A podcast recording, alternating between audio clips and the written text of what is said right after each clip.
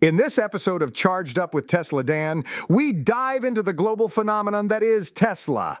According to a study conducted by AutoTrader UK, Tesla has emerged as the most sought after car in the world, claiming the top spot as the most Googled car for sale in a staggering 39 countries. Join me as we explore how Tesla has captured the hearts and minds of people in different corners of the globe, from the vast expanse of the United States to the scenic landscape of Scandinavia. We'll take a closer look at the factors that have contributed to Tesla's popularity and examine the impact it has had on the automotive industry as a whole. But first, let's delve into Auto Trader's study and see how Tesla's dominance extends beyond the global scale. The study also reveals that Tesla is the most wanted car in each U.S. state, further solidifying its position as a frontrunner in the automotive market. So sit back, relax, and get ready to be charged up as we explore the worldwide popularity of Tesla. This is Charged Up with Tesla Dan. This podcast was co produced by Daniel Aronoff and Mogul Media AI.